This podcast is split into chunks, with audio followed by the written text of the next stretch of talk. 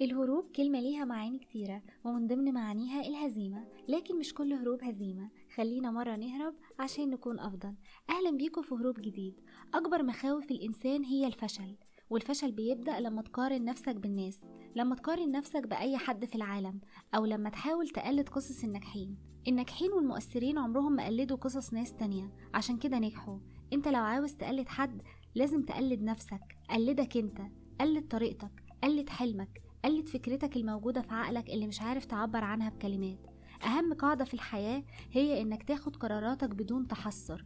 يعني لو خدت قرار غلط في حياتك إيه المشكلة؟ تجاوز الموضوع. أهم حاجة إنك ما تبقاش قاسي على نفسك في الحكم وما تقفش كتير عند الفشل أو عند القرار الغلط.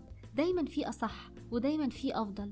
كل يوم هيكون أفضل. خلي لحظة دلوقتي جميلة عشان تكون ذكرى حلوة. وخلي اللحظة الجاية أفضل وأجمل. واوعى تقف عند ذكرى سيئة أو عند موقف حصلك مش حلو. كلنا مش الأفضل لكن بنسعى إننا نكون الأفضل.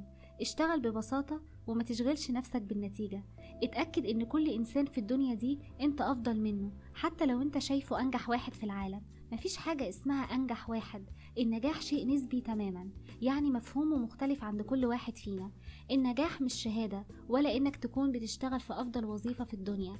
النجاح إنك تكون مقتنع باللي أنت فيه مقتنع بالمكان اللي أنت موجود فيه. النجاح إنك تقتنع باللي أنت بتعمله وما تقارنش حياتك حتى لو بنسبة واحد في المية بحياة حد تاني. بدل كده شوف كام واحد بيتمنى إنه يكون مكانك وكام واحد حياتك هي حلمه سواء الأهل والعيلة أو المكان اللي أنت عايش فيه. حتى لو فشلت في 100 خطوة إيه المشكلة؟ في 100 خطوة صح مستنياك بس روح لها وما كتير في المكان اللي أنت فيه. وخلي بالك دايما في فرص بتيجي للإنسان مرة واحدة. لو وقفت مكانك كتير ووقفت عند خطوة معينة وكنت رافض إنك تتجاوزها هتضيع على نفسك فرص كتير كنت تتمنى تملكها. خليك فاشل إنك تقلد غيرك لإنك هتنجح عشان أنت أنت. وعندما تشرق شمس حلمك عليك أن تودع الليل الذي اعتدت عليه وتهرب إلى حلمك سريعا. لا تتمسك بالليل المعتاد واهرب إلى ضوء الشمس. في النهاية جرب تهرب كل يوم لحاجة أنت بتحبها. أنت بتسمع أسماء علي ههرب كل أسبوع لحاجة جديدة ويلا نهرب.